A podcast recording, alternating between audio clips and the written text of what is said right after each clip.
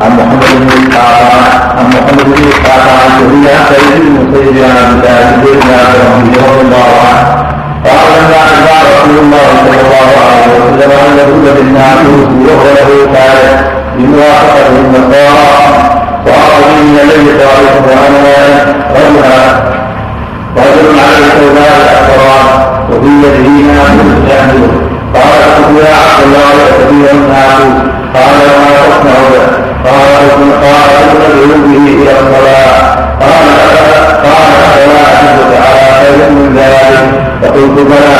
فقال تقول الله أكبر الله أكبر الله أكبر الله أكبر. أشهد أن لا إله إلا الله. أشهد أن لا إله إلا الله. أشهد أن محمدا رسول الله. أشهد أن محمدا رسول الله.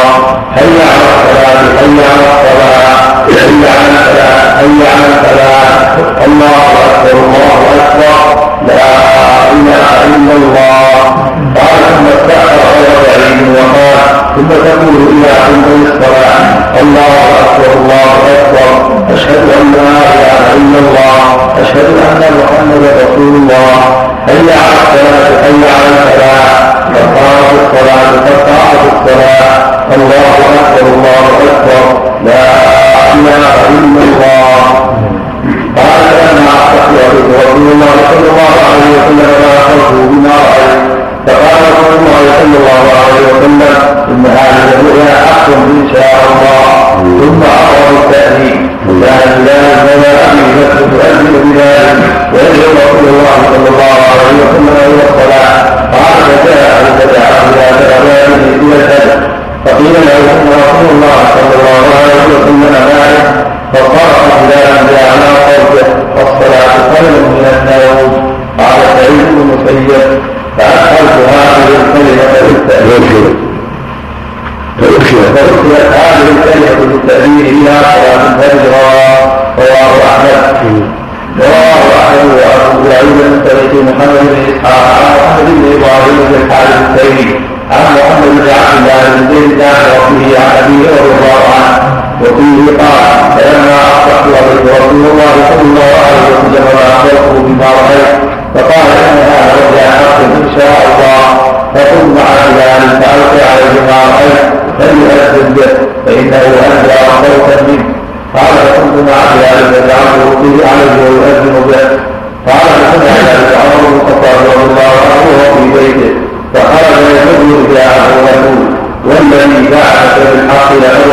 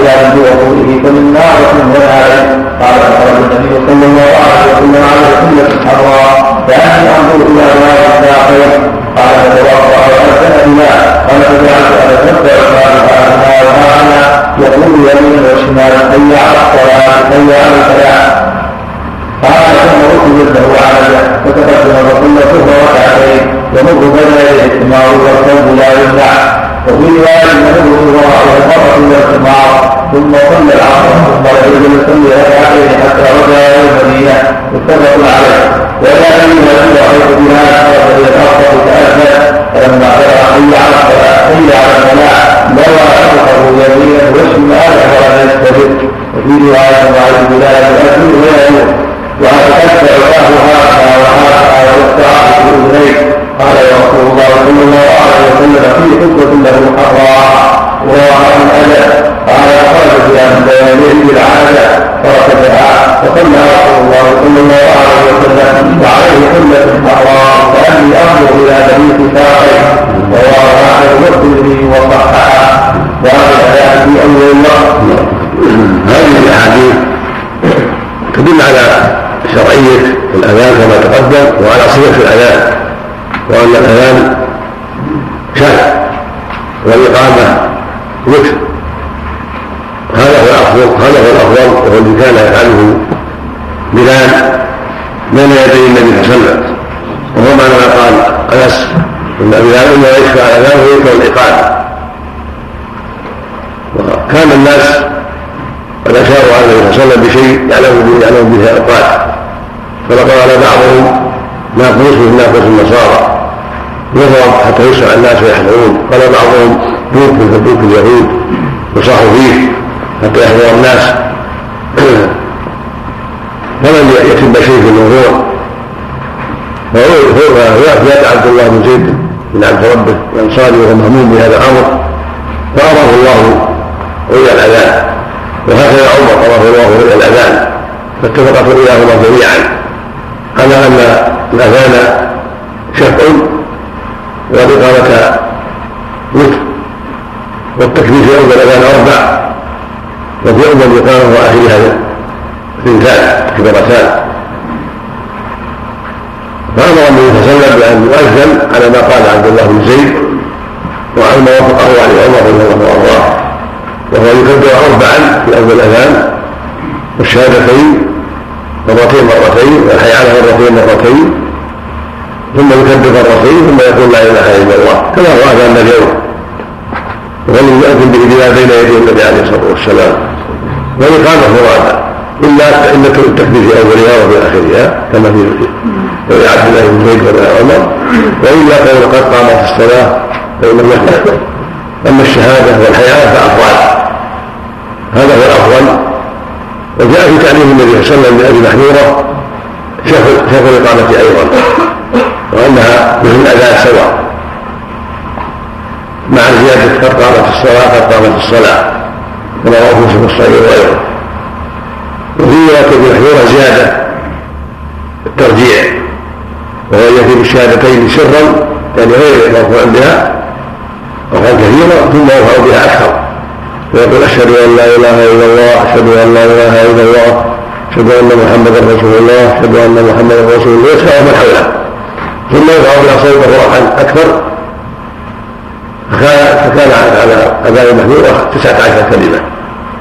وعلى أذان البلال على أبي عبد الله الزبير 15 كلمة كما قال النبي اليوم 15 وعلى رواية أبي محمود 19 كلمة. والإقامة 17 كلمة. لما فيها ترجيع بمعنى زيادة إقامة الصلاة وإقامة الصلاة. هذا جائز وهذا جائز. النبي صلى الله عليه وسلم هو أبا محذورة كان يؤذن بها أبو محذورة في مكة في حياة النبي صلى الله عليه وسلم بعده. ولكن استمر النبي صلى الله عليه وسلم على أذان بلال حتى توفي. فأخذ كثير من العلم بأن أذان بلال أفضل لأنه استمر عليه. وبقي عليه حتى توفي عليه الصلاة والسلام يكون هو الآخر وهذا هو الأفضل. ثم أنزل بأذان المحذورة وكرر الشهادتين فلا بأس بذلك لأنه أمر بذلك فهو نوع وأما بالتنوع تنوع الأذان. لا تنوع الأذان وهكذا الإقامة. الإشارة بها أفضل كما هو يقال عندنا الآن على على ما يقال بلا في أحد صلى الله عليه وسلم. ومن شفعها كما في أحدهم عنده فلا بأس. وفيه من الفوائد أنه يقول في الإقامة قد قامت الصلاة قد قامت الصلاة. إشارة إلى فضل الصلاة. وفيه من الفوائد أنه يقول في هذا الفجر الصلاة خير من النوم. واختلف الناس فيها هل تقال في الأول المنبه أو في الأخير ويرى على طول الفجر؟ والصواب أنها في الأخير كما كان في الأحاديث. لأن المقصود صلاة الفجر تنبيه على صلاة الفجر. وأن خير من النوم. في النافلة. المقصود فريضة أن خير من النوم. وأن واجب حضورها. ولهذا أمر بالمحظور أن يقولها في أسرار في صلاة الفجر في أذان الفجر. وجاء في حديث عائشة في البخاري يدل على قد كان إذا أتى الأذان الأول فيقول في الصلاة خير من النوم. وسمعه النبي صلى الله عليه وسلم. صلى ركعتين تحية ثم ضيع ثم خرج إلى الصلاة. سمى سمته الأذان الأول الدرجة الأولى. هذا بالنظر إلى الاذان الثاني والاقامه فان الاذان الأول هو الاذان الذي يؤذن به دخول الوقت. والاذان الثاني هو الاقامه التي يؤذن بها دخول الصلاه فظن من ظن أن قول الأول أنه الاذان منبه وقالوا إنه يكون في الاذان الأول. والصواب أنه في الأذان الأخير. اللي هو الاذان الأول بالنسبة إلى الاقامه ويسمى اولا بالنسبة إلى الإقامة لانها اذان ثاني. ولا تسمى اولا الانسان أو بلال في آخر الليل في رمضان لكن التنبيه. يرجع قائمة وينقل نائمه هذا هو الأرجح. ان يكون في الاذان الأخير ويكون الأول خاليا من الصلاه قبل النوم حتى يعرف الفرق حتى لا يشتبه الامر على الناس. ولو أذن به أحد في الأول وتركه في الاخير فله واسع لكن لا يكون في هذا وهذا حتى لا يشتبه اما يكون في الأول حتى لا يشتبه على الناس أو في آذان الفجر وهو أفضل وهو أظهر وأوضح في الادله ويكون الأذان الأول خاليا من ذلك كما عليه على الآن عند وهو الأوضح والأقرب الادله الشرعيه وفي حديث أبي سعيد وغيره الدلالة على فضل وهو الصوت وأن المؤذن لا يسمع ولا صوت غفل ولا يابس ولا جن ولا إنس ولا شيء إلا شهد له يوم القيامة. وهي فضل الاذان ولو كان واحدا ولو كان في طرف الجبل ولو كان في الصحراء البعيدة السنة أن يأذن ولو أنه واحد. لهذا أثر جعل من أذن وحده وأخبر عن الله جل وعلا أنه بحيده سبحانه وتعالى الملائكة ويقول يا عبدي إلى آخره وأن الله يغفر له بذلك ويدخله الجنة بذلك لإيمانه وتقواه وشهادته بوحدانية ربه في محل لا يراه في أحد إلا ربه عز وجل ومن كان معه من أهل بيته وفيه أيضا من الفوائد أنه يلتفت المؤذن عند الحياة عنده أن يميل وشماله ويجعل أصبعيه اذنيه ليتأندى بصوته ويلتفت يمينا وشمالا ليدبر الناس لكن في حال في المكبر الآن لا يحتاج إلى ذلك لأن التكبير حاصل به من الجهات كلها الاخرى المكبر. ربما لو التفت يختل الأذان فهو الأذان غير يحتاج للاجتهاد في هذه الحالة لأن المقصود حاصل وهو اسماع الجهه اسماع الجهات الاربع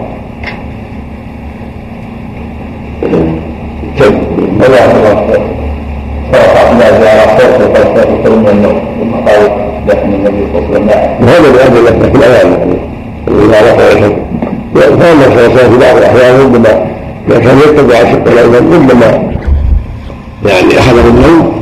ولهذا فعل فلان فعل نعم ما ينافي ما ينافي ما ينافي الأدب يمكن يكون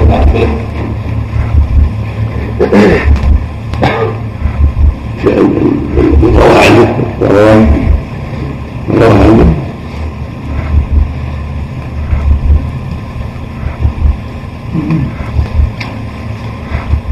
يحتاج تعمل أو يحتاج إلى هذا في العلم. حديث أبو محمد بن إسحاق عن الزهري عن سعيد بن المسيب عن عبد الله بن زيد بن عبد ربه رواه أحمد وأبو داود من طريق محمد بن إسحاق عن محمد بن إبراهيم بن حارث التيمي عن محمد بن عبد ربه بن زيد عبد ربه عن ابيه. يحتاج التامل لأن اسحاق إذا لم في السماع روايه معلولة. لم يكن الرافع صح لأنه لأنه رفع صوته رفعا مناسبا للمقام ويضع شيء يعني يخالف الادب يقول عليه رفع صوته يشبه يعني يشبه في البيت يصح روايه اسحاق هذه معلوله بالتعالى لكن يحتاج إلى مراجعه الطرق في غير حد نعم. الاتكاف في الحي على الحي على فين؟ يكون حي على الاتكاف الاتكافين الاتكافين يمين وشمال يعني حي على الصلاة هل يدق فيها على اليمين والشمال ولا على اليمين؟ حي على الصلاة يمين حي على الفلاح شمال بحياتين نعم سمعنا سمعنا الإقامة خرجوا الصلاة لأنه لأنه يطول الركعة الأولى عليه الصلاة والسلام. قد يحتاج الناس إلى هذا أما للطعام كما يقول أنه كان يسمع الإقامة ويتعشى ثم يتوضأ ويجوز الصلاة. قد يطول في الركعة الأولى عليه الصلاة والسلام. نعم. سلام الشيخ يتنازع قوم الأذان يقدم الأحسن صوت من الاستماع يقربون أن يستووا وإذا استووا يقدم الأفضل مع أنه أندى صوت وأحسن صوت وأقوم صوت عند التنازع يقدم الافضل في رفع الصوت وفي حسن الصوت وفي وفي إقامة الألفاظ. فيستووا بالقران ربما تكلم عن السند من نعم تكلم عن سند الحديث. يقول وقال ابن خزيمه في صحيح هذا حديث صحيح ثابت من جهة النظر لأن محمدا سمع من ابيه وابن إسحاق سمع من التيمي وليس هذا مما دل أساسا محتاج نعم. قال الحافظ الفتح ان يخرجه البخاري لأنه على غير شرط. نعم. وقال الحافظ الفتح وإنما لم يخرجه البخاري لأنه على غير شرط. وقد روي عن عبد الله بن زيد من فوق متأمل نعم سم نعم نعم نعم والجدة أم الأم وأم الأب وبالظن الطريقة والعلامة والخطة في ظهر الحمار تخالف لونه لا كسر على على القاعدة المعروفة يوجد بدعة مجتمع موجودة جمع مدة ولا كان كسر نعم نعم وضع يد اصبع في الأذان. افضل يعين على رفع الصوت شيخ أي اصبع الله عنك السباحة سباحة قال شيخ اللهم رب هذه التامة بعد الإقامة مثل مثل الأذان. لأن أذان ثاني يقول يقول بعدها مثل ما يقول بعد الأذان. نعم. نعم شيء. يقولها مؤذن غلط نعم. لكن مهم على الأذان يقفل يقفل يقفل المحب ثم يقولها. لا يقولها مع الأذان ولا يرفع صوته مع الأذان بها. يصوت بها يسمع الحرة فقط. لا يجوز في اذان شيء إذا قال لا إله إلا انتهى الاذان يدخل المكبر ثم يقول عن سمع من يقول اللهم الدعوه نعم. سمعت شيخ حكم اذان الفاسق مشهور من العلماء لا يصح لابد من العدالة ولا الظاهره لأنه لأنه يخبر عن الوقت. وأخبار الفاسقين لا تقبل. فلا بد أن يكون عزم لكن اذا كان معه مؤذنون فالامر أسهل. وكان معه مؤذنون في البلد يسمعون يكتفى بهم عنه فأمر الفصل وجوده كعدم لكن لا ينبغي يولى في محل يعتمد عليه. نعم. وكل حال لا يجوز ان يولى نعم. ظهر في السوق لا يجوز ان يولى نعم الأذان يعتبر وحي مع أن الذي راه غير الرسول عليه الصلاة والسلام. نعم. الأذان يعتبر وحي مع أن الرسول ما رآه الرسول رآه غيره. لما في القرآن لما أمره النبي صلى الله عليه وسلم يشهد وتراوه وحده الله بسم الله الرحمن الرحيم الحمد لله رب العالمين والصلاه والسلام على نبينا محمد وعلى اله وصحبه اجمعين قال مسجد ابن تيميه رحمه الله تعالى. باب الأذان في أول الوقت وتقديمه على ذي الفجر خاصه عن جابر بن سمرة رضي الله عنه قال كان بلال يؤذن إذا زالت الشمس لا يهدم ثم لا يقيم حتى يخرج النبي صلى الله عليه وسلم فاذا خرج أقام حين يرى. رواه أحمد ومسلم وأبو داود والنسائي. وفيه أن الفريضة تغني عن تحية المسجد. وعن ابن مسعود رضي الله عنه أن النبي صلى الله عليه وسلم قال لا يمنعن أحدكم اذان بلال من سحوره فإنه يؤذن أو قال ينادي بليل. يرجع قائمكم يرجع قائمكم ويوقظ الصح بالعدل مثل غير رجعت ليرجع قائمكم يعني يرد. يعني معنى يرد. نعم. تناسبها مع مع الجمله الثانية. أقول تناسبها مع الجمله الثانية. ويوقظ الظاهر وجه. يقال أرجعه ورجعه. واستعمل ثلاثة ورباعي ارجع أرجعه. يرجعه. رجعه يرجعه. لغة نعم. لكن رجع افصح ليرجع قائمكم ويوقظ نائمكم. رواه جماعة إلا الترمذي. نعم. يرجع قائمة ثم رد نعم. نعم. ومفعول ليرجع قائمكم ويوقظ نائمكم. رواه جماعة إلا الترمذي.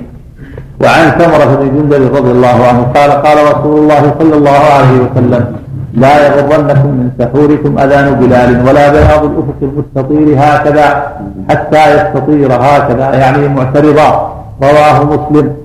رواه مسلم واحمد والترمذي ولفظهما لا يمنعنكم من سحوركم أذان بلال ولا الفجر المستطيل ولكن الفجر المستطير في الأفق.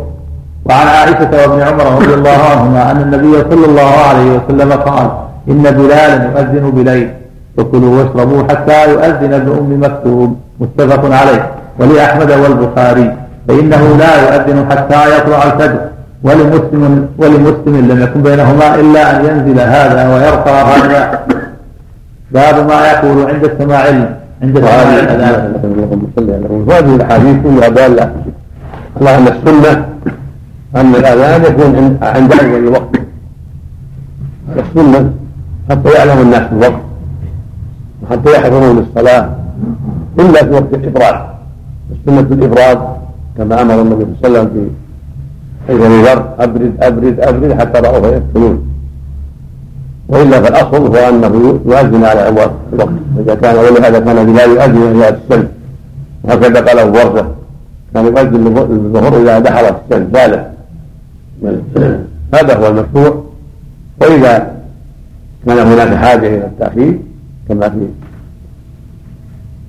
الصيف وشده الحر أخر حتى لا يشق الناس الخروج ويبرد ولو كان في الصحراء ولو كانوا في محل متبعين. في المغازي والأسفار. يبرد وفيه من الفوائد أن الامام إذا كان بينه وبين المؤذن علامة هو الخروج أنه يقيم إذا رآه ولا حاجة إلى أن يأمره. إذا كان معاك الامام يخرج إلى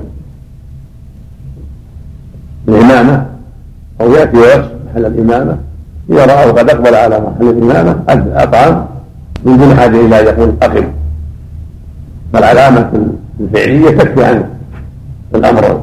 القولي وفي مثل ما قال المؤلف أن الفريضة تكفي عن حيث المسجد فإذا دخل الإنسان وقد قيمت الصلاة كفت الفريضة عن حيث المسجد ولهذا النبي صلى الله عليه وسلم إذا جاء ما يصلي حيث المسجد يقصد محل الإمامة ويدبر وتكون الفريق قائمة مقامه وهكذا يوم الجمعة يقصد المنبر فيصلي يخطب ثم يصلي.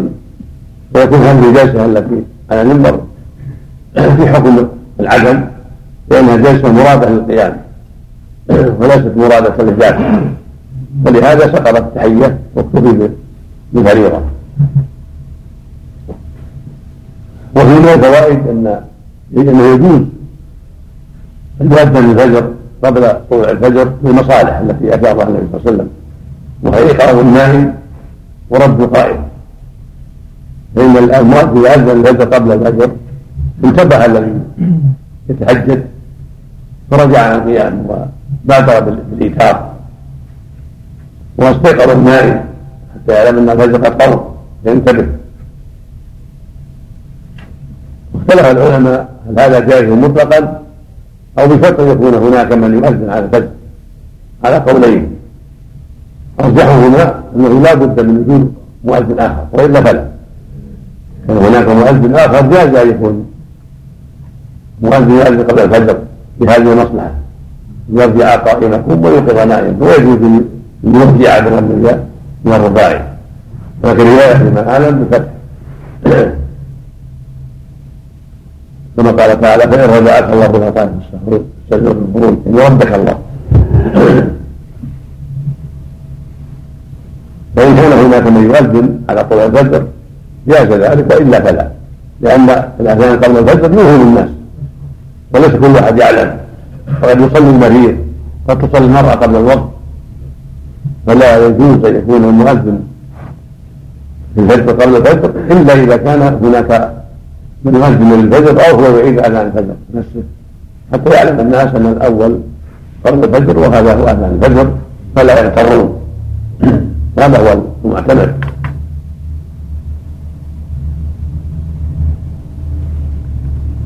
قد تنازع الناس أيضا في مسألة تقدم البحث فيها. وهي هل الصلاه خير من النوم في الأول أو في الأخير. والأرجح أنه في الأخير. لأنها هي الصلاة التي خير من النوم بكل حال. ولأنها فريضة ولأنه قال ألا هذا محذور ذلك على في صلاة الفجر بأذان الفجر.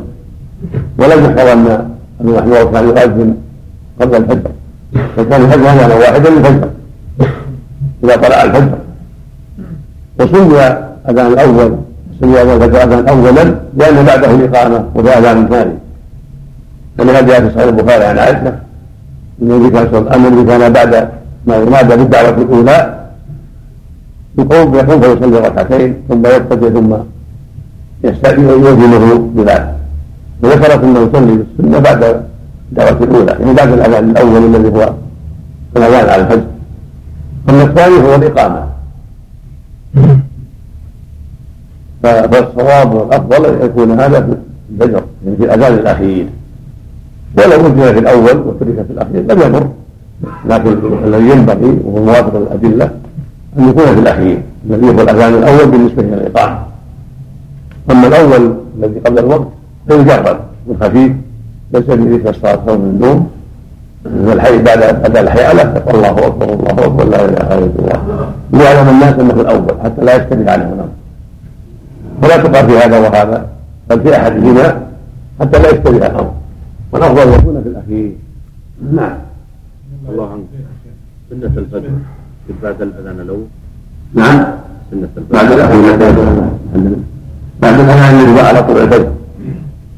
نعم. الفرق بين الأذانين يعني حوالي كم سنة يكون ليس بعيد لما قوله في اعطى هذا ويقول هذا مبالغة. مبالغة في القرب وبينهما مسافه حصل بها الفائدة لرد القائم وايقاظ النائم ليست طويله يعني ليست مسافه نصف ساعه أو حولها. ساعه يعني شيء يحصل به المقصود للمستيقظ حتى يتوضأ ويتمكن من ذكره. أو سمع لصلاته التي صلاها اول الليل حتى يتمكن أيضا من القائم من اتمام صلاته. نعم. ذكر الله بلال إذا رأى النبي. هل الأولى الإمام ان يؤدي السنة الراتبه السنة؟ السنة يؤديها في البيت. يؤديها في البيت. كما كان النبي يؤديها في البيت ثم ياتي يعني أولى من صلاة نعم نعم. كل النوافل البيت افضل كل قاعدة. النوافل كلها في البيت أفضل. كما قال النبي صلى الله عليه وسلم أفضل صلاة النوافل في البيت إلا المكتوبة. إلا النافله التي شرع الله لها. جماعة كالتراويح صلاة الكسوف والاستسقاء هذه جماعة مشروعة صلاة في الصحراء. أما النافلة التي ليس لها جماعة فالافضل في البيت نعم. أبو البلاد الإسلامية الله إليكم إيذاء المؤذن آيات من القرآن من الترحيم ما يقال هذا بدعة السنة لا يكون قبله شيء ولا بعده شيء. هذا فقط مجرد. لا يسبق بشيء ولا يلحق به. شيء حتى الصلاة على النبي صلى الله عليه وسلم. لا يرفع الصوت مع الأذان. بل إذا قال لا إله إلا الله قفل المكبر وانتهى الأذان. ثم يصلي ويسلم بينه وبين نفسه. فيسمع إلى من حوله. حتى لا يكون زائدة في الأذان. نعم. قول المؤلف هنا ترجمة وتقديمه عليه الفجر خاصة. يعني مع أذان آخر. مع الفجر لا يجوز. الأذان قبل الوقت أبدا. إنما هذا جاء في الفجر خاصة لكن ولا نعلم خلافا فيه انه لا يجوز في صلاه الاخرى كالظهر والعصر والمغرب والعشاء نعم. لكن لا بد من أذان ثاني على الفجر. نعم. لا بد من أذان ثاني على الفجر. إذا قدم إذا قدم الأذان في الفجر على الوقت لا بد من أذان ثاني. هذا الصواب هذا الصواب لكن ظهر كلام الفقهاء عفى الله. عنه ظهر كلام الفقهاء أنه ولو لم يوجد أذان ثاني. ظاهر يجزي عندهم. نعم. لكن الصواب انه لا بد من الاذان الثاني نعم. فلو في رمضان؟ ما أعلم انه الا في رمضان لكن ليس بخاص لو في رمضان لا باس لكن أنا لا أعلمه ورد الا في رمضان. نعم. باب ما يقول عند سماع الأذان والإقامة وبعد الأذان. عن أبي سعيد الخدري رضي الله عنه أن النبي صلى الله عليه وسلم قال إذا سمعتم النداء فقولوا مثل ما يقول المؤذن رواه الجماعة. وعن عمر بن الخطاب رضي الله عنه قال قال رسول الله صلى الله عليه وسلم إذا قال المؤذن الله أكبر الله أكبر. فقال احدهم الله أكبر الله أكبر. ثم قال أشهد أن لا إله إلا الله. قال أشهد أن لا إله إلا الله. ثم قال أشهد أن محمدا رسول الله. قال أشهد أن محمدا رسول الله. ثم قال حي على الصلاة. قال لا حول ولا قوة إلا بالله. ثم قال حي على الفلاح. قال لا حول ولا قوة إلا بالله. ثم قال الله أكبر الله أكبر. قال الله أكبر الله أكبر. ثم قال لا إله إلا الله. قال لا إله إلا الله. من قلبه دخل الجنة. رواه مسلم وأبو داود. وعن سهل بن حارث بن عن أبي أمامة أو عن بعض أصحاب النبي صلى الله عليه وسلم أن بلالا أخذ في الإقامة. فلما أن قال قد قامت الصلاة قال النبي صلى الله عليه وسلم أقامها الله وأدامها أقامها الله وأدامها الله. وقال في سائر الإقامة بنحو حديث عمر في الأذان رواه أبو داود وفيه دليل على أن السنة أن يكبر الإمام بعد الفراغ من الإقامة. وعن جابر رضي الله عنه أن رسول الله صلى الله عليه وسلم قال من قال حين يسمع النداء اللهم رب هذه الدعوة التامة والصلاة القائمة آت محمدا الوسيلة والفضيلة. وبعث مقاما محمودا الذي وعدته حلت له شفاعتي يوم القيامة. رواه الجماعة إلا مسلما وعن عبد الله بن عمرو رضي الله عنهما أنه سمع رسول الله صلى الله عليه وسلم يقول إذا سمعتم المؤذن فقولوا مثل ما يقول ثم صلوا علي فإنه من صلى علي صلاة صلى الله عليه بها عشرا ثم سلوا الله لي الوسيلة فإنها منزلة في الجنة لا تنبغي إلا لعبد من عباد الله. وأرجو أن أكون أنا هو. فمن سأل الله لي الوسيلة حلت عليه شفاعتي رواه جماعة إلا البخاري وابن ماجه. وعن أنس بن مالك رضي الله عنه قال قال رسول الله صلى الله عليه وسلم الدعاء لا يرد بين بين الأذان والإقامة. رواه أحمد وأبو داود والترمذي. هذه الأحاديث جاءت المؤذن وفي الدعاء بين الأذان والإقامة. بما يقوله من يجيب المؤذن. وهي دالة على شرعية إجابة المؤذن. وأنها متأكدة لقوله صلى الله عليه وسلم المؤذن فقولوا مثل ما يقول. متفق على صحته هذا يدل على تأكد الإجابة. قد ذهب بعضهم إلى وجوبها ولكن الصواب أنها سنة لأنه صلى الله عليه وسلم في بعض الأسفار سمع من ينادي قال الله أكبر الله أكبر. قال عليه اقرأ إلى آخره ولم يجبه دل على أنها ليست واجبة. المقصود أن السنة إجابة المؤذن أن هذا متأكد. ويقول مثل قول المؤذن سواء بسواء. سمعت ما تقول مثل ما يقول. هذا عام. من حديث عمر على استثناء حديث عمر وحديث معاوية أيضا صحيح. وحديث أخرى دلت على استثناء الحي على فإنه لا يقول حي على الصلاة ولكن يقول لا حول ولا قوة إلا بالله. وقاعدة الشريعة أن الخاص يقضي على العام والمطلق يغير المقيد. هذا في القرآن والسنة كثيرا فقول كما يقول إلا في الحيالة فإنه يقول لا حول ولا قوة إلا بالله لا حول ولا قوة إلا بالله. والحكمة من ذلك والله أعلم أن الحيالة أمر ودعوة ليست ذكرا خاصا بل أمر ودعوة. والإنسان لا يدري هل يجيب أو ما يجيب هل يوفق أو لا يوفق. فيقول لا حول ولا قوة إلا بالله. لا حول لي على هذه الإجابة ولا قوة لي على تنفيذ هذا الأمر وهذه الدعوة إلا بالله سبحانه وتعالى. والموفق هو الهادي. فقد يسمع ويتأخر ولا يجيب المؤذن كما هو حال كثير من الناس. فيقول لا حول ولا قوة إلا بالله. المعنى لا حول لي ولا قوة لي على إجابة المؤذن والحضور مع المصلين إلا بالله سبحانه وتعالى؟ وهذا يذكره بالله وحاجته إلى الله وأن كل شيء بيده وأنه معين سبحانه وتعالى وأن العبد ضعيف إن وكل إلى نفسه فليستعين بالله ويسأله القوة في ذلك. وقال بعضهم يجمع بينهما فيقول حي على الصلاة حي على الفلاح ولا حول ولا قوة إلا بين الأمرين. أمرهم بالحديثين. بأمر بسعيد حديث ابن سعيد وما جاء بمعناه وبحديث عمر. والأظهر الأول من حديث عمر مقيد ومخصص بحديث ابن سعيد. وفي هذا من الفوائد حديث عمر أن العبد إذا قالها من قلبه أدخله الله جنة. إذا المؤذن صدقا من قلبه في توحيد الله وتعظيمه أدخله الله بهذا الجنة. لأن التوحيد ليس له جزاء إلا الجنة.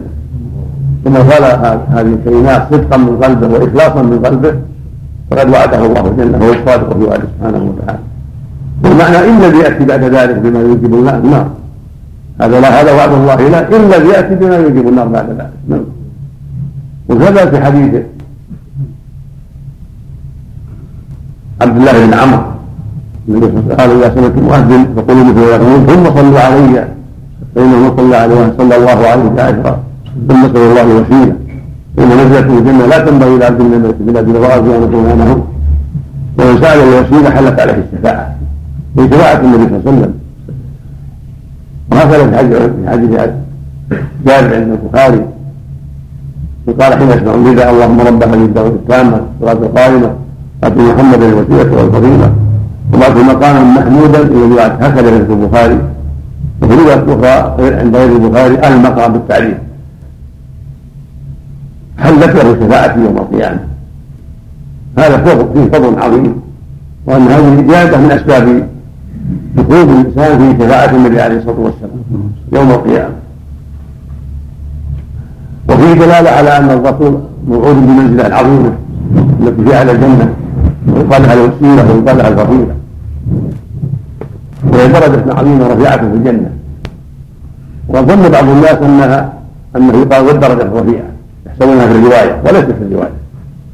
إنما هي من تفسير بعض الرواة ولعلها وقعت في بعض الحواشي فوكلت في بعض الكتب كما في بعض النسخ في قاعدة جليله فإن فيها والدرجه الرفيعة. وهذا غلط ليس من الحديث وإنما هي مدخله ولعلها كانت حاشية في تفسير الوسيله والفضيله الوسيله والفضيلة هي الرفيعه فيقول اللهم اتوا محمد الوسيله والفضيلة وابعث مقام محمد واتى وليست الرفيعه من لفظ الحديث وانما تفسير الوسيله وهذا فيه دلالة على أن من دعا بهذا الدعاء بعد الصلاة على النبي صلى الله عليه وسلم أنه يعطى هذا الفضل العظيم والخير الكبير وأن يكون من أهل شفاعه النبي عليه الصلاة والسلام. وفيه شرعيه الصلاة على النبي صلى الله عليه وسلم بعد الأذان. ويجيب المؤذن ثم يصلي على النبي ثم يقول اللهم رب هذه زاد البيهقي إنك لا تدخل في الميعاد هذا قول النبي وعدته زاد الانسان البيت إنك لا تدخل في الميعاد. وهذا يكمل للاجابه أما الإقامة فالأفضل أنها كالأذان يقال فيها كما يقال في الأذان. لأنها أذان ثاني لكن ما يقال؟ قاله الله واذانها لأن الحديث ضعيف الذي ذكره المؤلف. حديث ضعيف والمؤلف رحمه الله سكت عن ضعفه. ويدل على أن المؤلف قد يتساهل في بعض الروايات فلا يذكر ضعف الحديث. بخلاف صاحب البلوغ فانه قد حرر الكتاب وأعتنى بيان الضعيف الصحيح.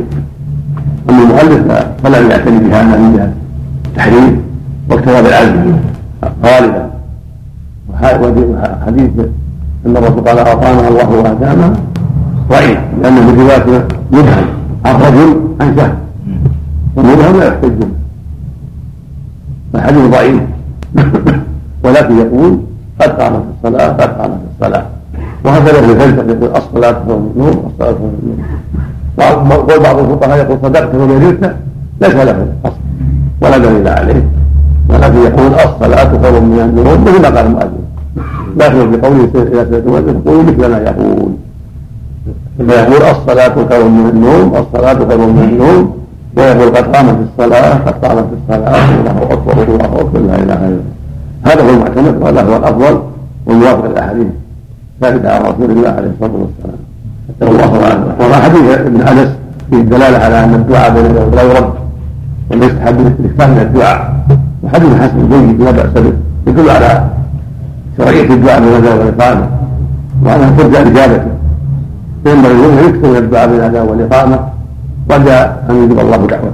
مع الصدق في ذلك والاخلاص في ذلك والبدء بالصلاه على النبي صلى الله عليه وسلم والثناء على الله عز وجل لعل الله يجيب دعوته. نعم. باب من اذن فهو يقيم. نعم. باب من اذن فهو يقيم. بعد الإقامة. نعم. يدعو. يشرع ما ما ورد؟ ما ورد؟ من دعا فلا بأس من ترك فلا بأس. مهم لكن مباح من دعا فلا بأس. لم يدري شيء نعم. نعم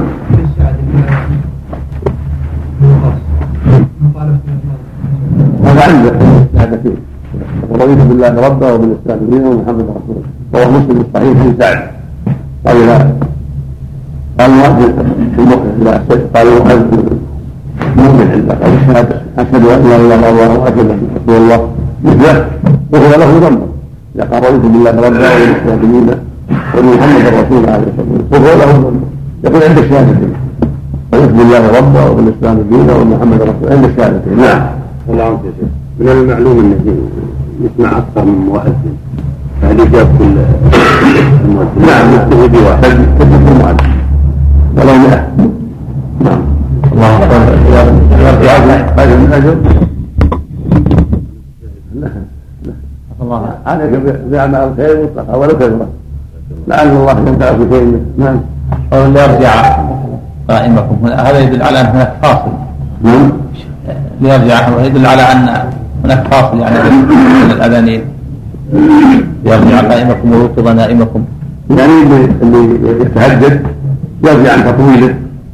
ويعلم أن الوقت قد قرب حتى يوتر حتى ينهي الصلاة؟ نعم. الأخبار يمنع من جهة مؤذن الحلقة نعم. يمنع من جهة مؤذن الحلقة لا لا يعني أصل الاطراف يعني نعم يمنع حل الاستنجاء الوضوء هذا غسل الأطراف. يده هو غسل الأطراف. نعم. إذا كان في هذه الحمام نعم. يا شيخ الله يعطيك قاله الله وجل ما يأخذ به فضائل الاعمال لا. ضعيف جدا. نعم. الله له ابن حوشة إذا انفرد أن يكون حجة فصده لا باس به له أوهام لكن صده جيد يحتج به. إذا لم يوجد ما يخالف. نعم. نعم. بسم الله الرحمن الرحيم. الحمد لله رب العالمين والصلاة والسلام على نبينا محمد وعلى آله وصحبه أجمعين. قال مجد بن تيمية رحمه الله تعالى باب من أذن فهو يقيم. عن زياد بن الحارث السدائي رضي الله عنه قال قال رسول الله صلى الله عليه وسلم. إذا خاطبوا النبي صلى الله عليه وسلم يقول يا محمد أو يا أبا القاسم لأنهم لا يقروا بأنه رسول الله. من هذا اذا خاطبوا يقول يا أبا القاسم يا محمد. نعم. عن زياد بن الحارث السدائي رضي الله عنه قال قال رسول الله صلى الله عليه وسلم يا أخا صداء أذن. قال فأذنت وذلك حين أضاء الفجر. قال فلما توضأ رسول الله صلى الله عليه وسلم قام إلى الصلاة فأراد بلال أن يقيم. فقال رسول الله صلى الله عليه وسلم يقيم أخو صداء فإن من أذن فهو يقيم. رواه الخمسة إلا النسائي ولفظه لأحمد. وعن عبد الله بن زيد رضي الله عنه أنه أري الأذان قال فجئت إلى النبي صلى الله عليه وسلم فأخبرته فقال ألقه على بلال. فألقيته فأذن فأراد أن يقيم. فقلت يا رسول الله أنا رأيت أريد أن أقيم. قال فأقم أنت. فأقام هو وأذن بلال. رواه أحمد وأبو داود. باب الفصل بين النداءين بجلسة وهذا الذي جاء من حديث أخي صداق من حديث عبد الله بن زيد احتج به بعض أهل العلم على أن من أذن فهو يقيم وأن هذا هو الأفضل وإن أقام غيره فلا بأس ولكن كلا الحديثين ضعيف عند أهل العلم حديث أخي صدى وحديث قول النبي عز وجل يقين أنت كلاهما ضعيف عند أهل العلم كما نبه عليه الحافظ الوضوء ونبه على غيره. والصواب في هذا أن من أذن فهو أولى بالإقامة ولا بأس أن يقيم غيره. ولهذا استمر بلال هو الذي يقيم ولم يكن عبد الله الذي يقيم. بل كان عبد الله بل كان بلال هو الذي يؤذن هو الذي يقيم هذا. قد تواترت به الأخبار عن رسول الله صلى الله عليه وسلم. وليس في هذا إشكال إنه كان يتولى الاذان والإقامة. وقول صلى الله عليه وسلم ما يروى عنه انه اقيم أنت ليس بصحيح. فكان بلال هو الذي يقيم وهو الذي يؤذن وهكذا أبو محذورة هو الذي يؤذن وهو الذي يقيم. وحديث أخي سوده كذلك ضعيف. لكن لو أقام غير مؤذن فلا حرج. لو أذن زيد وأقام معه لا حرج. فلا بأس الأمر في هذا واسع. لكن الأولى بالإقامة هو من تولى الأذان. هذا هو الأولى والأفضل إلا إذا احتاج إلى خلاف ذلك. نعم. نعم. لكن هل وقع مرة واحدة أن أقام غير؟ نعم. هل وقع أن أقام غير بلال؟ لم يثبت بما نعلم. لم يثبت أن احدا أقام غير بلال. الا هذا الحديث الضعيف. نعم. ما يقال إن بالمنع. لا الاصل الجواز هذا الاصل لانها عبادتان منفردتان مستقلتان. عبادتان مستقلتان لا بأس يتولى هذه شخص وهذه شخص كالإمامة. آه. نعم. إذا كان الإمام نعم. أقول إذا كان الإمام جالس مع المؤمنين و- نعم. أقول إذا كان الإمام جالس مع المؤمنين في- مع المؤمنين في المسجد وأقام المؤذن متى يستحب لهم القيام لا يقيم إلا إذا أمره الإمام. لكن المؤمنين متى يستحب لهم القيام وسع إن قاموا في أول الاذان أو في وسط الأذان أو في آخر ما في شيء محدود. كان بعض السلف يقوم عند قوله قد قامت الصلاة لكن ليس عليه دليل. والامر واسع إذا قاموا عند اولها أو قاموا في اثنائها أو قاموا في اخرها فالامر واسع ليس له حد محدود وبعض الفقهاء يقومون عند قوله قد قامت ليس عليه دليل نعم. باب الفصل بين النداءين بجلسة. عن عبد الرحمن بن أبي ليلى. وقال بمن يقيم الصلاة عليه حرج. ما في بأس ما في بأس. نعم.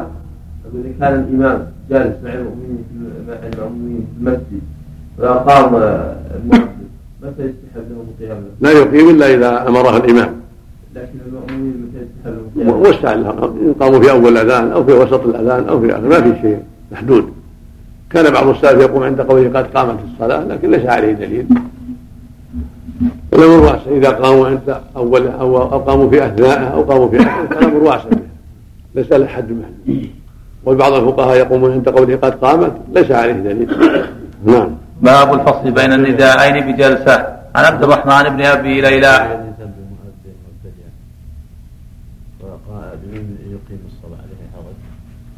ما في بأس ما في بأس. لكن ما ينبغي نخلي المبتدع وما ينبغي يخلي المبتدع يزيله مو بس الاذان إذا ما استطاع فاتقوا الله نصر إذا حضر جماعة شيخ ولا أذن أحد من الأولى بالإقامة الإمام أو غيره نعم. إذا حضر جماعة لم يؤذنون أن يقيم الإمام أو شخص آخر. هذا الامر واسع إذا قاموا أو أمر أحد يقيم ما في هذا واسع لله. نعم. باب الفصل بين النداءين بجلسة.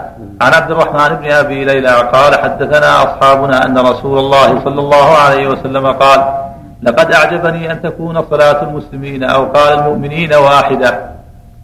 وذكر الحديث وفيه فجاء رجل من الأنصار فقال يا رسول الله إني لما رجعت لما رأيت من اهتمامك رأيت رجلا كأن عليه ثوبين أخضرين, أخضرين. فقام على المسجد فأذن ثم قعد قعدة ثم قام فقال مثلها إلا أنه يقول قد قامت الصلاة وذكر الحديث رواه أبو داود. باب النهي عن أخذ الأجر على الأذان هذا وهذا هو السنة أن يكون بين الأذان والإقامة فترة حتى يتمكن الناس من حضور الصلاة. كان النبي صلى الله عليه وسلم يتأخر عن الإقامة فترة حتى يجتمع الناس ويتلحق الناس. جاء في حديث جابر النبي قال لي اذا أذنت فترسل وإذا أقمت فاحذر واجعل بين آذانك وإقامتك مقدار ما يفرغ ذاك من اكل والوضوء من وضوء لكنه ضعيف لكن من حيث المعنى هذا هو السنة. لأن الرسول عليه السلام ما كان يقيم حالا بل كان يتأخر بعض الوقت حتى يتلاحق الناس. وهذا هو السنة. وكان بعد أذان الفجر يتأنى حتى يطلع يتحكم يتحكم من طول الفجر ثم يصلي ركعتين ثم يضطجع على شقه الأيمن حتى ياتيه بلال فيؤذنه عن الصلاة. وهكذا كان في الأوقات الأخرى ما يعجل عليه الصلاة والسلام. وإذا كان حرا أخر الظهر بعض الشيء واذا راهم في العشاء تاخروا أخر حتى يجتمعوا. فالمشروع للإمام أن يراعي الأمور فلا يعجل ولا ولا يتباطأ. يتحرى الوسط الذي ينفع الناس ولا يشق عليهم. نعم. الحديث هذا.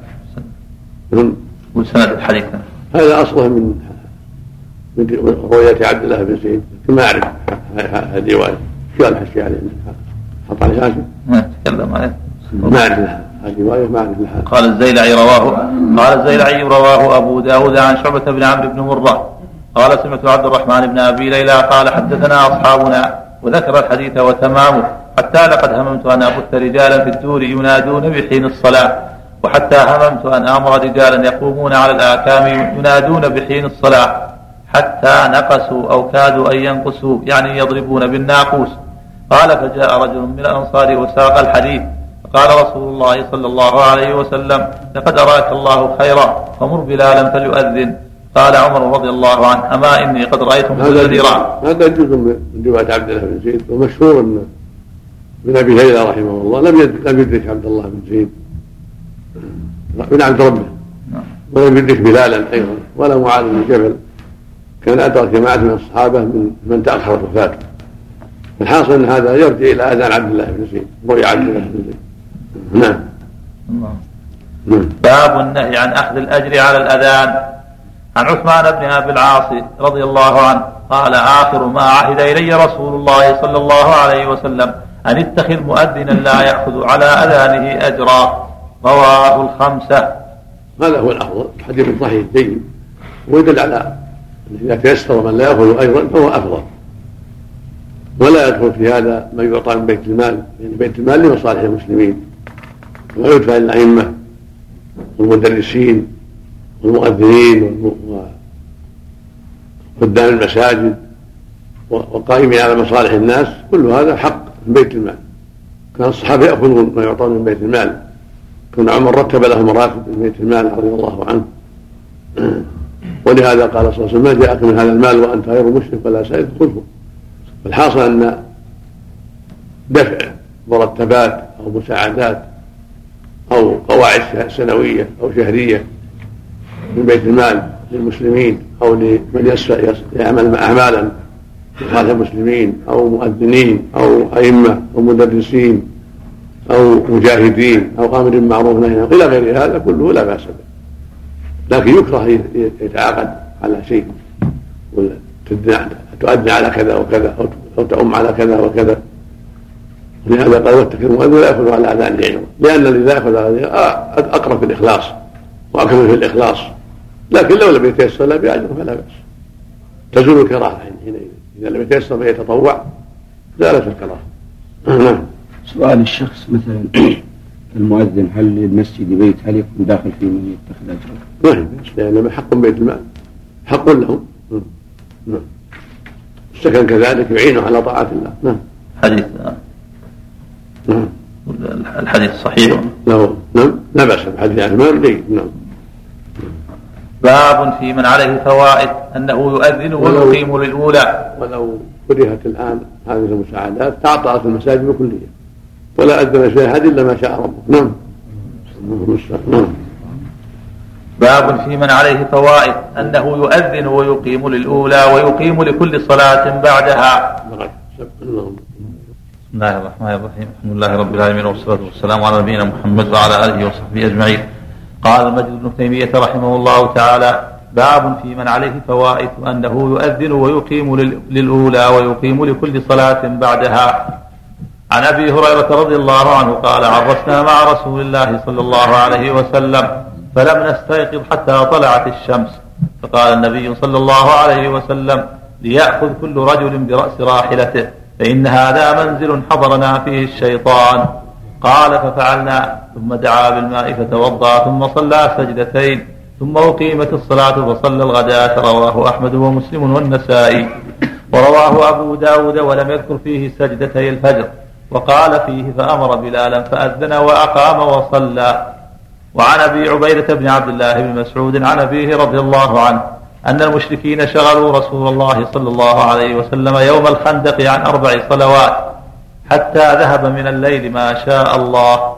فأمر بلالا فأذن ثم أقام فصلى الظهر ثم أقام فصلى العصر ثم أقام فصلى المغرب ثم أقام فصلى العشاء. رواه أحمد والنسائي والترمذي.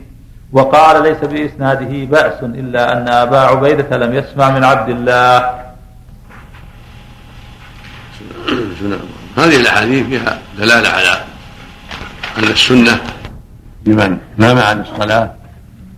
أو نسيها أن يؤذن له ويقيم. من هذا لما نام النبي صلى الله عليه وسلم والصحابة عن الصلاة فلم يستيقظوا إلا بحر الشمس أمرهم النبي صلى الله عليه وسلم أن يتحولوا عن مكانهم. لأنه موضع حضر فيه الشيطان فقد تقدم البحث في هذا. ثم أمر بالأذان فأذن بلال ثم صلى الركعتين ثم صلى الفريضة. فدل ذلك على أن السنة في مثل هذا. أنهم يفعلونها كما يفعلونها في الوقت سواء بسواء. إذا لم يستيقظوا إلا بعد طلوع الشمس وهكذا لو نام فلم يستيقظ إلا بعد خروج وقت الظهر أذن وصلى بإقامتين إقامة للظهر وإقامة للعصر وهكذا ما أشبه ذلك. وهذا ما وهكذا ما جرى يوم الأحزاب. فإن يوم الأحزاب مشهور فيه في الصحيحين أن الصحابة أن المسلمين شغلوا عن صلاة العصر.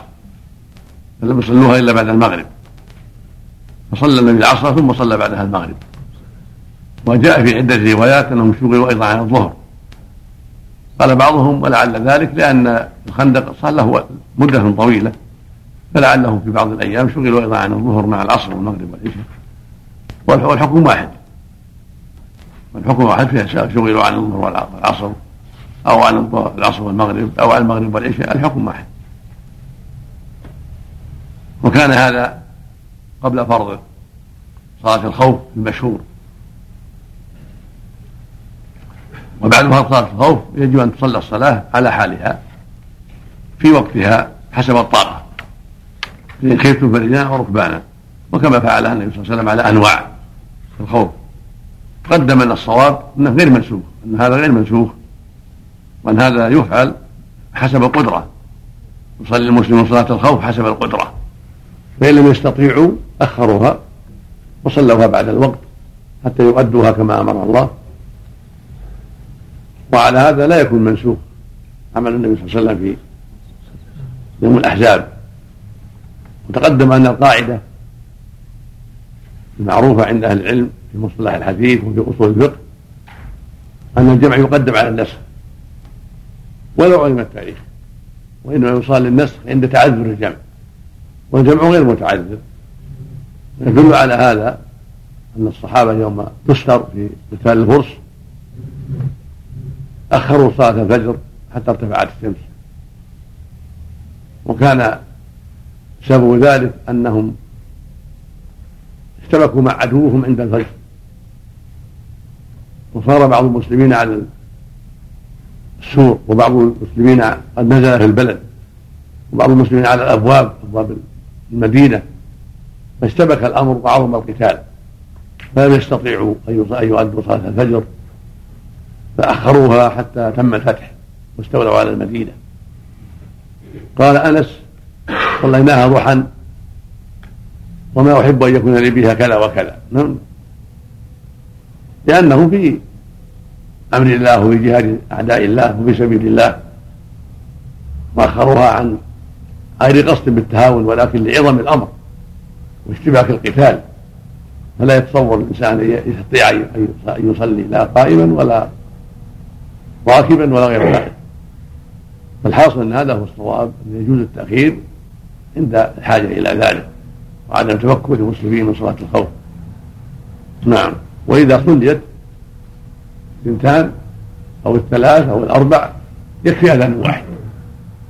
ثم يقام لكل صلاة. هذا هو السنة. نعم. الأذان برفع الصوت نعم.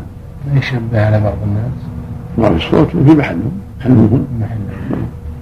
نعم. أبواب ستر العورة. باب وجوب سترها. نعم. عن ب... إذا استطاعوا جاز. لكن إذا ما استطاعوا جاز التأخير. نعم. بالنسبة لو لو تأخر الكتاب مثلا اشتبك واخذ مدة طويلة يعني ما يضر ما يضر إذا ما- لم يتمكنوا ما يضر عبادة في حالة. دخلت عبادة إذا إذا استطاع يصلي ولو وحده. نعم. قد لا يستطيع. نعم. باب وجوب سترها عن بهز بن حكيم عن أبيه عن جده رضي الله عنه. قال قلت يا رسول الله عوراتنا ما نأتي منها وما نذر. قال احفظ عورتك إلا من زوجتك أو ما ملكت يمينك. قلت فإذا كان القوم بعضهم في بعض قال إن استطعت ألا يراها أحد فلا يرينها. قلت فإذا كان أحدنا خاليا قال فالله تبارك وتعالى أحق أن يستحيا منه. رواه الخمسة إلا النسائي. باب بيان باب بيان العورة وحدها. عن علي رضي الله عنه قال قال رسول الله صلى الله عليه وسلم لا تبرز فخذك ولا تنظر إلى فخذ حي ولا ميت. رواه أبو داود وابن ماجه وعن محمد بن جحش رضي الله عنه. قال مر رسول الله صلى الله عليه وسلم على على معمر رضي الله عنه وفخذاه مكشوفتان. فقال يا معمر غط فخذيك فإن الفخذين عورة. رواه أحمد والبخاري في تاريخه. وعن ابن عباس رضي الله عنهما عن النبي صلى الله عليه وسلم قال الفخذ عورة. رواه الترمذي وأحمد ولفظه. مر رسول الله صلى الله عليه وسلم على رجل وفخذه خارجه فقال غط فخذك فإن فخذ الرجل من عورته. وعن جرهد الأسلمي رضي الله عنه قال مر رسول الله صلى الله عليه وسلم وعلي بردة وقد انكشف فخذي. فقال غط فخذك فإن الفخذ عورة. رواه مالك في الموطأ وأحمد وأبو داود والترمذي وقال حديث حسن. هذه الأحاديث الخمسة كلها فيما يتعلق بالعورة حديث بهز بن حكيم بن جده. أن النبي صلى الله عليه وسلم لما قاله معاوية بن حيدة جد بهز عوراتنا ما نأتي منها ونذر. قال احفظ عورتك إلا من زوجتك أو ما ملكت يمينك. قال الرجل يكون خاليا. قال الله حق أن منه. هذا يدل على أن الواجب حفظ العورة. سترها إلا من زوجة الإنسان عند جماعة لها ونومه معها ونحو ذلك ومن ملك يمينه جاريته التي تحل له. وهكذا عند الحاجات الأخرى عند البول والغائط ونحو ذلك يحتاج إلى كشف العورة. وهكذا إذا دعت الضروره إلى ذلك الحاجة إلى عند العلاج. فالمقصود انه يحفظها إلا من حاجة وأسباب. ولهذا قال إن اشترطها لا يرى احد فلا يرينها فالمقصود أن الواجب عليه حفظها إلا من حاجة وفي الأوقات التي يباح كشفها كما يكشفها عند الغسل وعند الاستنجاء وعند قضاء الحاجة. والحديث الأربعة حديث علي وحديث محمد بن جحش الأسدي وحديث ابن عباس وحديث جرهد كلها تدل على أن الفخذ من العورة والعورة يدخل فيها الفخذ كما يأتي بقية الكلام في ذلك في الأبواب الآتية.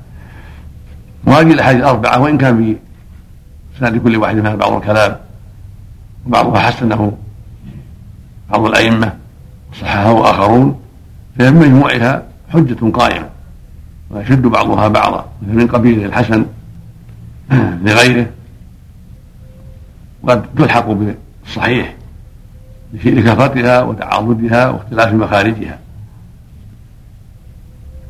ويأتي بقية الكلام عليها عند حديث أنس في وما معه فيما يتعلق بكشف الفخذ المقصود أنها في نفسها حجة قائمة في وجوب كشف وجوب ستر الفخذ وعدم ابرازه إلا حيث تبرز العورة في قضاء الحاجة ونحوها. ومعمر المذكور هذا هو معمر بن عبد الله العدوي بن عم عمر رضي الله عنه. يكفي نعم. نعم. نعم. نعم.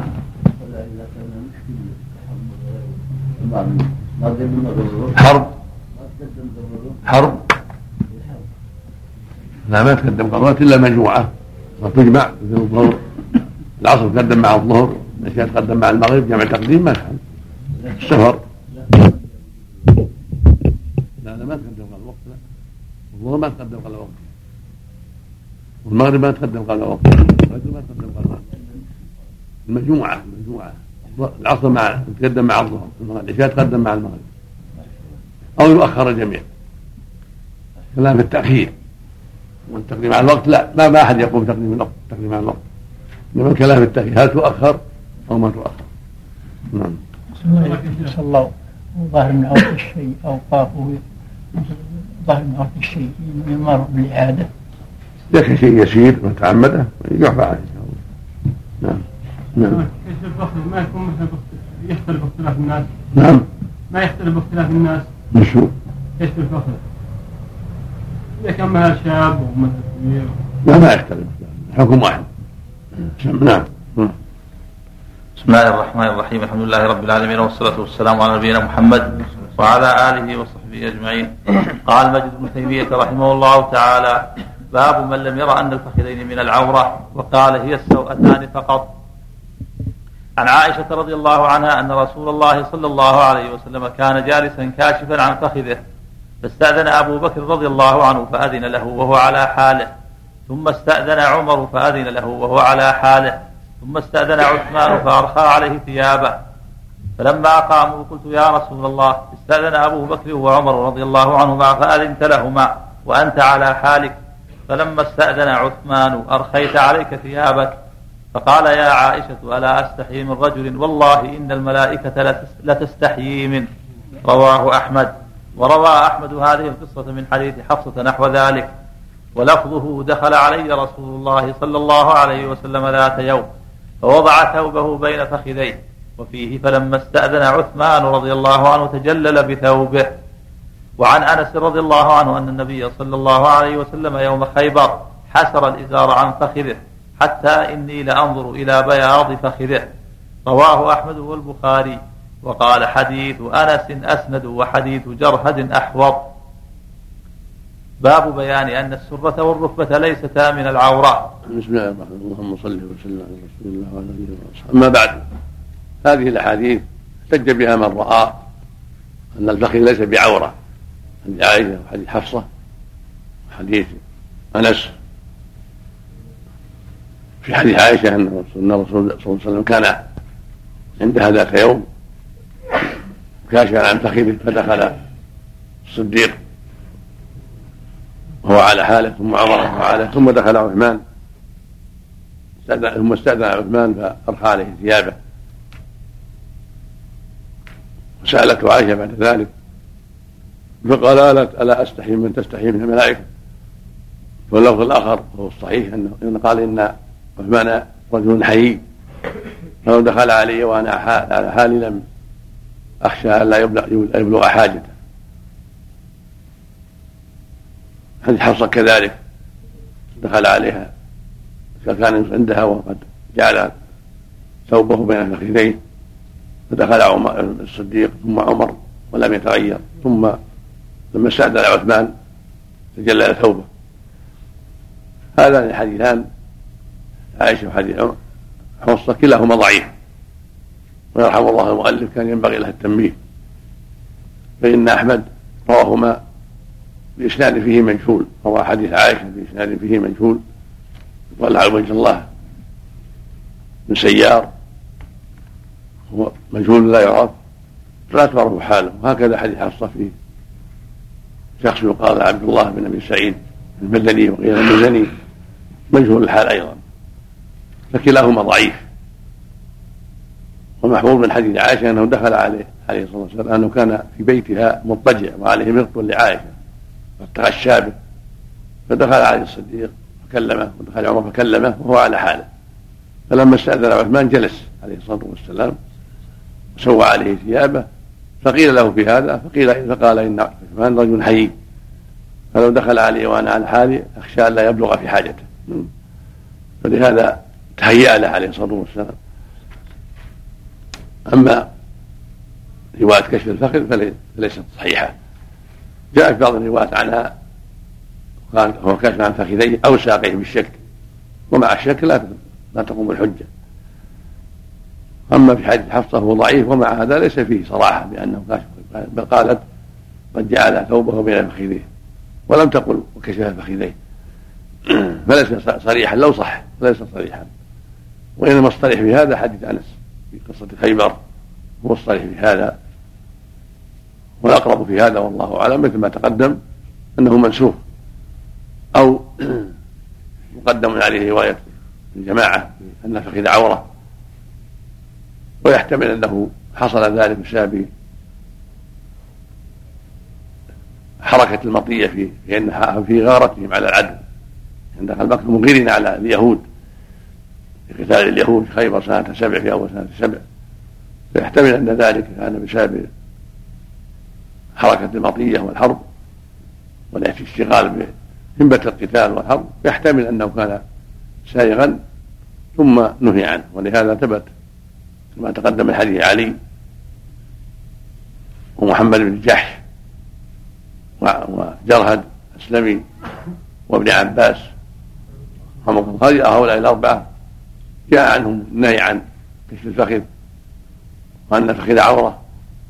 وإن كان في سند كل منهما بعض المقال وبعضها حسن تقدم أنها بمجموعها حجة من باب الحسن لغيره أو الصحيح لغيره. فهي حجة تقدم على رواية أنس. رواية أنس فعل محتمل وهذه رواية قول غير محتملة. فوجب تقديمها إما أن تكون ناسخة أو مقدمة عليه قد علم أن الأحاديث المتعارضة يجب أن يعمل فيها المجتهد ما قرره العلماء. أولا الجمع بينها حيث أمكن. فإن لم يتيسر فالنسخ. إن توفرت شروطه في علم التاريخ. فإن لم يتيسر فالترجيح.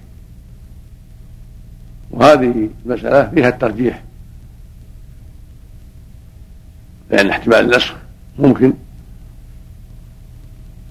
والأقرب أنها متأخرة لأن محمد بن جحش صغير وإنما عقل عن النبي صلى الله عليه وسلم بعد في آخر حياته عليه الصلاة والسلام.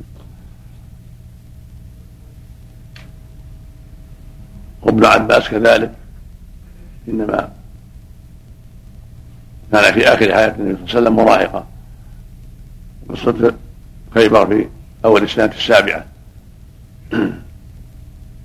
لما روى البخاري حديث جرهد قال حديث أنس أسند حديث جرهد احوط الحاصل أن القول المقدم والذي عليه الجمهور هو أن الفخذ عورة وأن النظر إليه وكشفه لا يجوز وهو وسيلة إلى الفتنة جمع بعض أهل العلم كما ذكر ابن القيم وجماعة أن عورة عورتان عورة مشددة وهي السوأتان وعورة مخففة وهي الفخذان فيكره كشفهما لأحاديث الأربعة المذكورة ولا يحرم لحديث أنس جمع بين الروايات.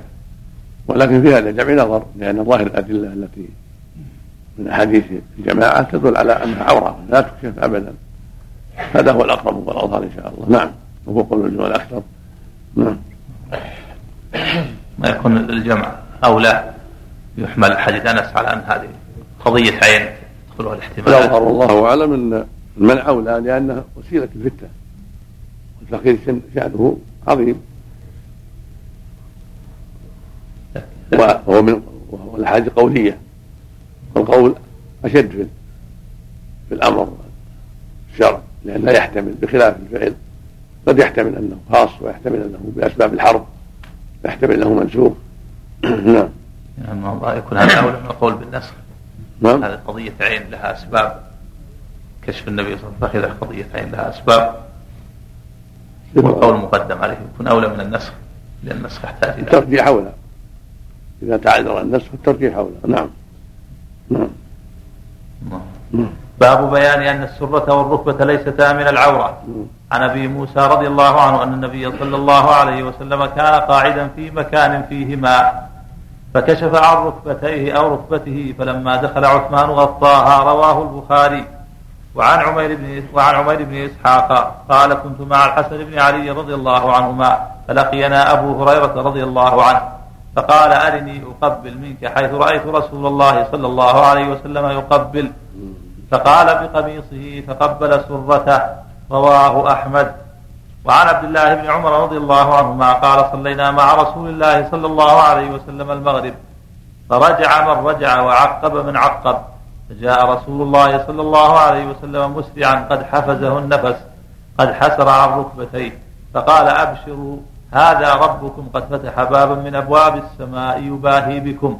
يقول انظروا إلى عبادي قد صلوا فريضة وهم ينتظرون أخرى. رواه ابن ماجه. وعن أبي الدرداء رضي الله عنه قال كنت جالسا عند النبي صلى الله عليه وسلم إذ أقبل أبو بكر آخذا بطرف ثوبه حتى حتى أبدى عن ركبتيه. فقال النبي صلى الله عليه وسلم أما صاحبكم فقد غامر. فسلم وذكر الحديث. رواه أحمد والبخاري. والحجة منه أنه أقره على كشف الركبة ولم ينكره عليه. باب أن المرأة وهذا هذا يدل على مجموع الأدلة هنا تدل على أن الركبة ليست عورة وأنها النهاية. ما بين السرة والركبة ومحل العورة. وأن السرة ليست من العورة وهكذا الركبة. هذا واضح.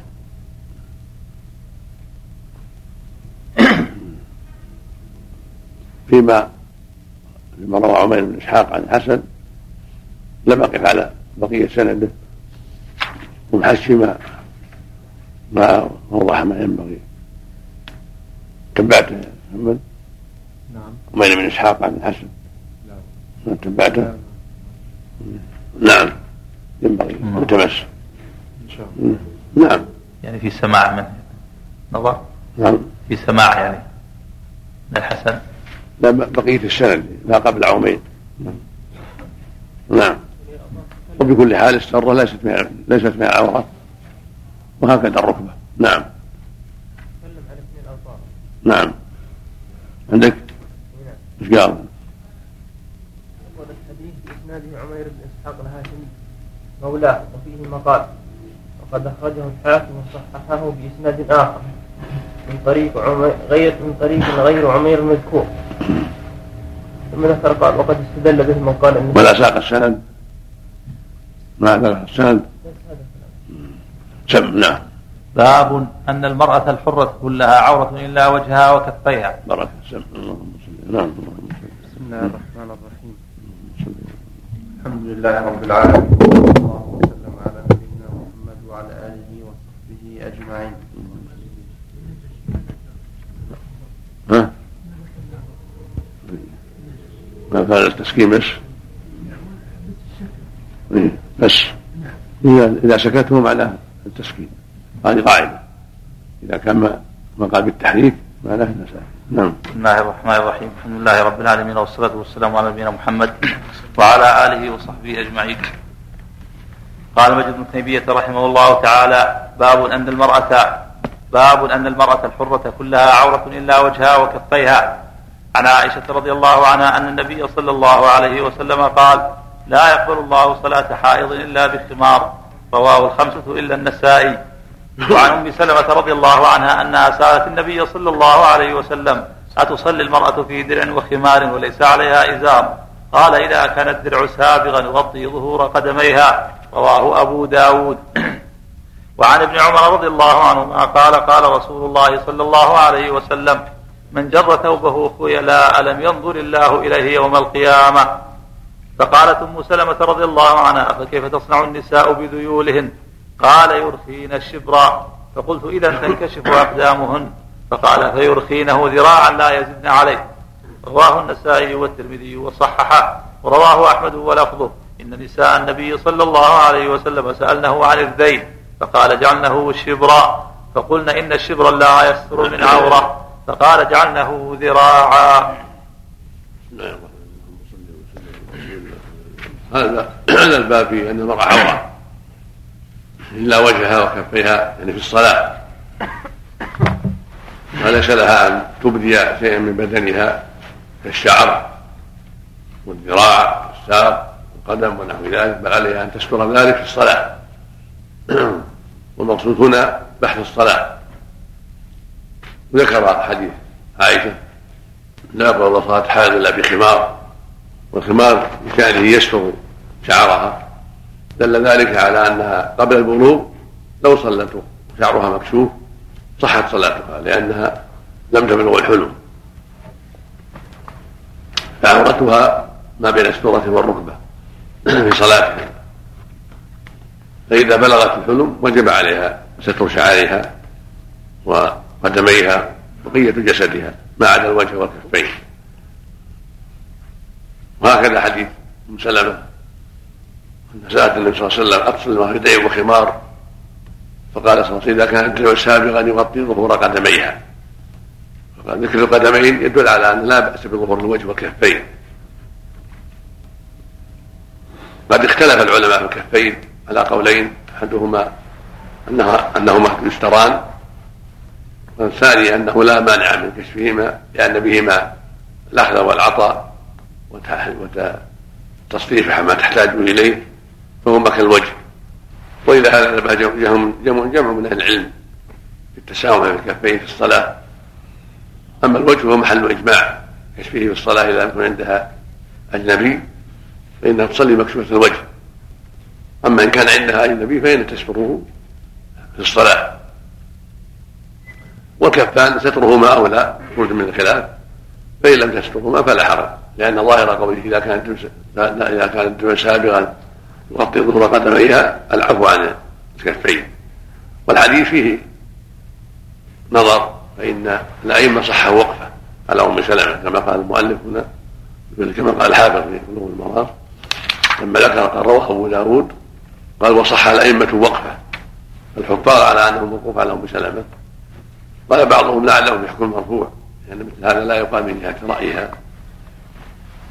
حين قالت نعم كان يسلج يغطي ظهور قدميها ويحتمل أنه باجتهادها لأن هذا يدخله الاجتهاد والتفقه. لكن الحديث من رواية محمد بن زيد بن مهاجر بن قنود عن أمه عن عائشة. وبمراجعه كتب الرجال عن أم محمد لم نجد من وثقها. لا في الترتيب ولا في غيره. ولكن الغالب على التابعيات الخير الغالب على التابعيات.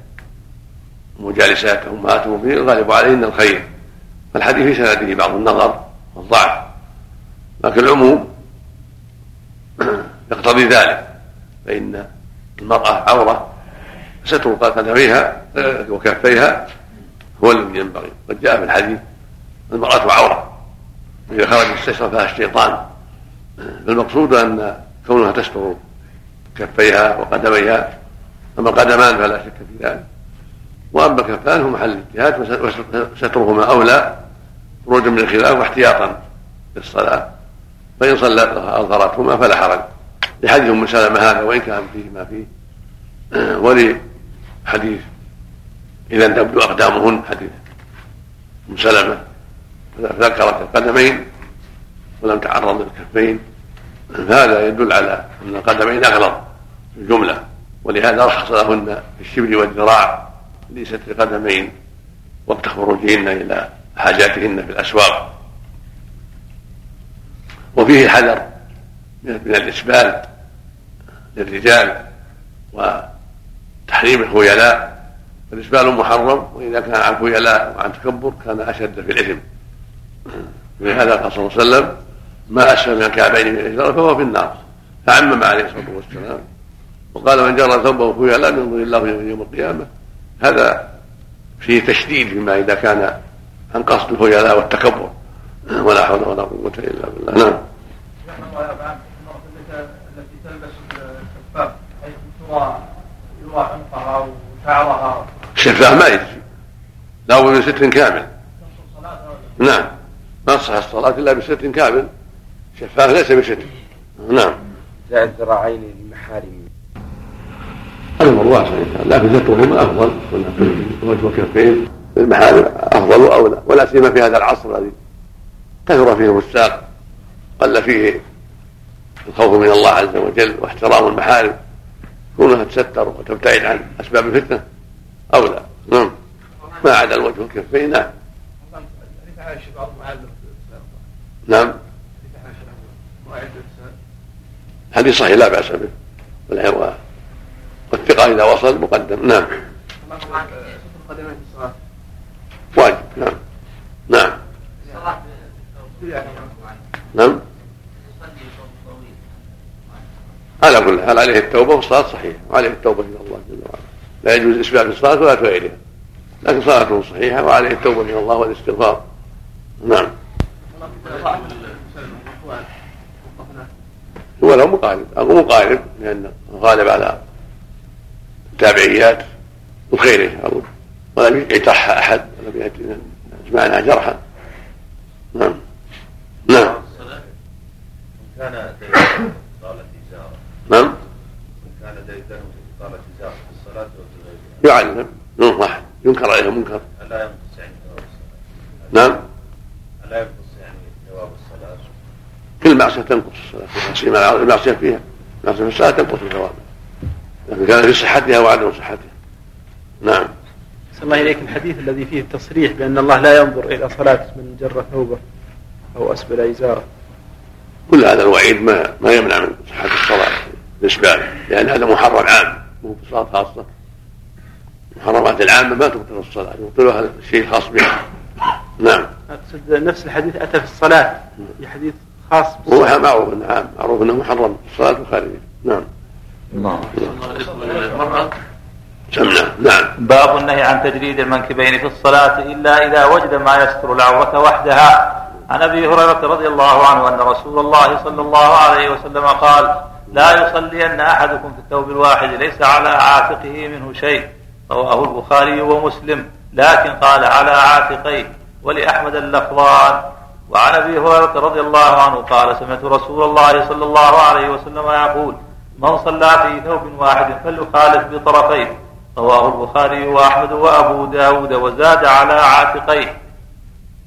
وعن جابر بن عبد الله رضي الله عنهما أن النبي صلى الله عليه وسلم قال إذا صليت في ثوب واحد فإن كان واسعا فالتحف به وإن كان ضيقا فاتزر به. متفق عليه ولفظه لأحمد. وفي لفظ له آخر قال رسول الله صلى الله عليه وسلم إذا ما اتسع الثوب فلتعاطف به على منكبيك ثم صل وإن ضاق عن ذلك وإن ضاق عن ذلك فسد, فشد به حقويك ثم صل من غير رداء. باب من صلى. هذه الأحاديث كلها تدل على أن الازار عند الضيق يكفي وأن إذا اتسع الثوب ينبغي له يخالف بين أطرافيه على عاتقيه وأن هذا هو الأكمل في الصلاة. فإن عجز ولم يتيسر شده على حقه ولا حاجة إلى ستر المنكبين وفي حديث أبي هريرة المتقدم الأول لا يصلي أحد من ليس على عاتقه منه شيء. والجمع بينهما أنه متى تيسر ذلك؟ وجب أن يستر عاتقيه أو أحدهما حسب التيسير. فإن ضاق الثوب أجزأ أن يصلي في الإزار وكتفاه مكشوفتان. لحديث جابر وما جاء في معناه. وثبت في بعض الروايات أن جابرا صلى ورداؤه على الاشجب صلى في الإزار قال يعلم مثلك الحكم أو كما قال رضي الله عنه وأرضاه. فالحاصل أن الخلق أن الأفضل والأولى إذا تيسر أن يصلي وعلى عاتقيه شيء من الرداء أو من طرف الإزار إذا كان طويلا. فإن لم يتيسر ذلك كان ضيقا ليس فيه طول صلى به في مزاره وكفى. وذهب قوم من العلم إلى ان الواجب ستر الكفين مع مع القدره أو أحدهما. لحديث أبي لا يصلي أحد واحد ليس على عاتقه منه شيء.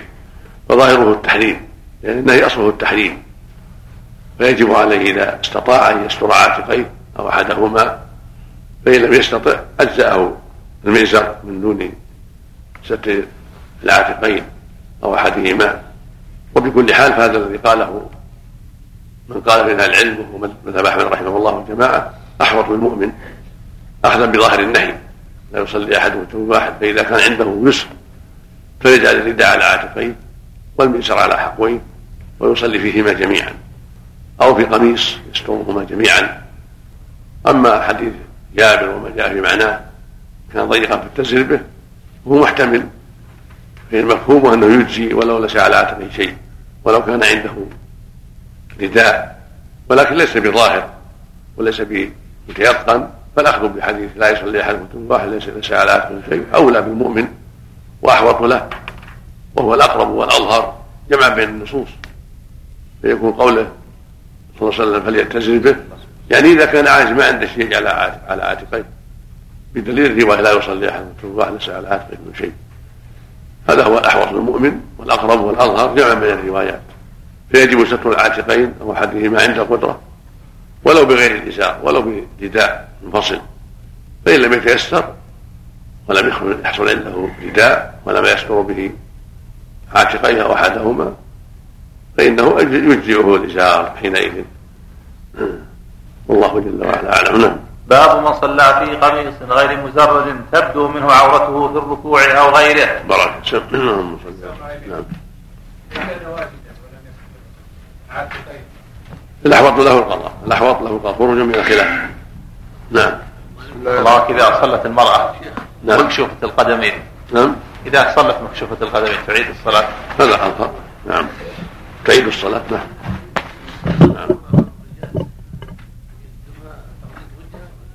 نعم. غطي وجهها وكفيها نعم. نعم.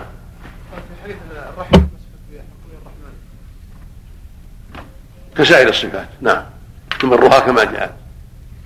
مع تنزيه الرب عن مشابهة خلقه في كل شيء سبحانه وتعالى. نعم.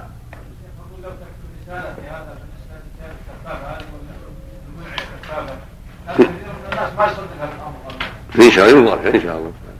الله نعم. بسم الله الرحمن الرحيم الحمد لله رب العالمين والصلاه والسلام على سيدنا محمد وعلى اله وصحبه ابن تيميه رحمه الله تعالى باب من صلى في قميص غير مزرد تبدو منه عورته الركوع إلى غيره عن سلام بن اشعري رضي الله عنه قال قلت يا رسول الله اني اكون في الصيد واصلي وليس علي الا قميص واحد قال فزدته وإن لم تجد إلا كوكا رواه أحمد وأبو داود والنسائي.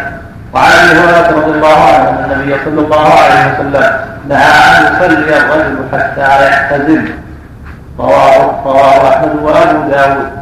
وعن عروه بن عبد الله عن معاوية بن قرة عن أبيه رضي الله عنه. وعن وعن وعن عروة بن عبد الله. وعن أبي هريرة رضي الله عنه أن النبي صلى الله عليه وسلم نهى أن يصلي أن يصلي الرجل حتى يحتزم. رواه أحمد وأبو داود. وعن عروة بن عبد الله عن معاوية بن قرة عن أبيه رضي الله عنه قال أتيت النبي صلى الله عليه وسلم في رهط في رهط من مزينة فبايعنه وإن قميصه لمطلق.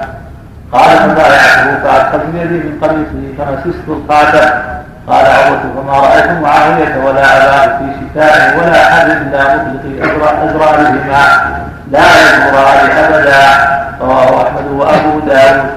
وهذا محمول على أن الخميس لم يكن وحده. يقول؟ لم يكن وحده. نعم.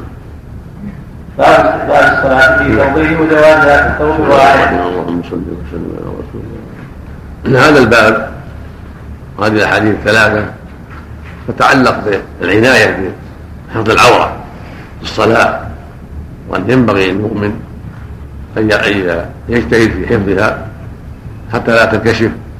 وهو يصلي. حتى ولو ولو لنفسه. ولهذا أمر سلم الأكبر بالإسرار لئلا تنكشف عورته ولو بشوكة.